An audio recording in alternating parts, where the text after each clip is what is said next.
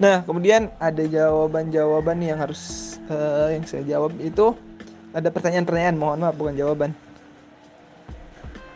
Cara menyikapi pandemi gimana sih? Mungkin dari aspek psikologis, kita nggak usah panik, santai aja gitu. Sans, jadi ya nggak usah panik-panik amat lah. Toh ini pandemi bisa kita cegah kok kalau kita nggak panik. Kemudian dari aspek lingkungan, ya kita mulai jaga jarak lah social distancing kemudian bersih bersih lingkungan dan lain-lain. Kemudian dari aspek ekonomi nih yang penting dari aspek ekonomi. Di masa pandemi ini kita harus ubah pola konsumtif ke produktif serius. Ubah ketergantungan menjadi kemandirian. Kemudian kita juga harus jadi melihat peluang di COVID-19 di antaranya kita yang mesti kita lakukan adalah memulai gerakan ekonomi kerakyatan. Beberapa rekomendasi saya untuk menghadapi COVID-19 ini adalah satu kemandirian ekonomi. Kemandirian ekonomi kemudian melalui prioritas kehidupan yang utama adalah pangan dalam hal ini pangan. Artinya kita harus mulai gerakan bercocok tanam nih untuk memenuhi kebutuhan diri sendiri gitu.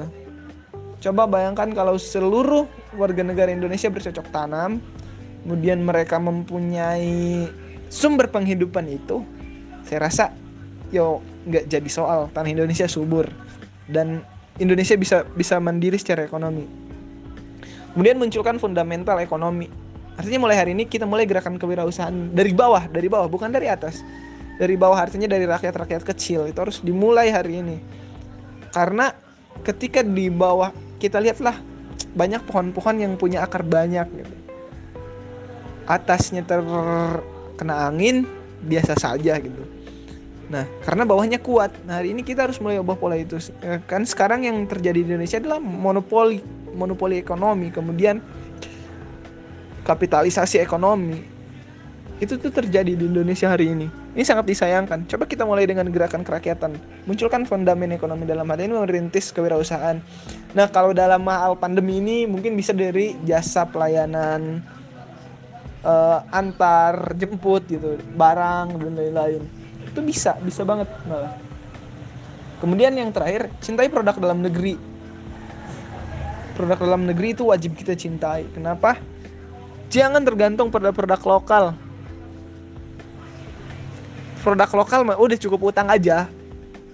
Kalau dari, dari segi pakaian dan lain-lain, gunakan produk dalam negeri. Produk lokal mah udah utang aja lah, biar jadi urusan pemerintah utangnya gitu. Nah kemudian terakhir closing statement dari saya, Indonesia itu luar biasa men. Kekayaan alamnya dan budayanya itu wajib dinikmati oleh bangsa sendiri, wajib itu. Nah kemudian marilah kita tetap jadi Indonesia tetap jadi Indonesia cintai produk dalam negeri. Gitu.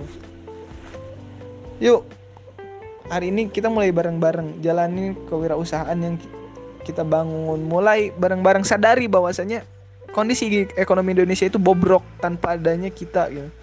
Kondisi, kondisi ekonomi Indonesia itu bobrok tanpa adanya gerakan-gerakan ekonomi dari rakyat.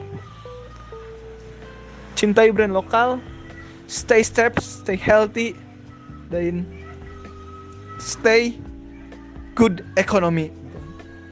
Mungkin itu sih.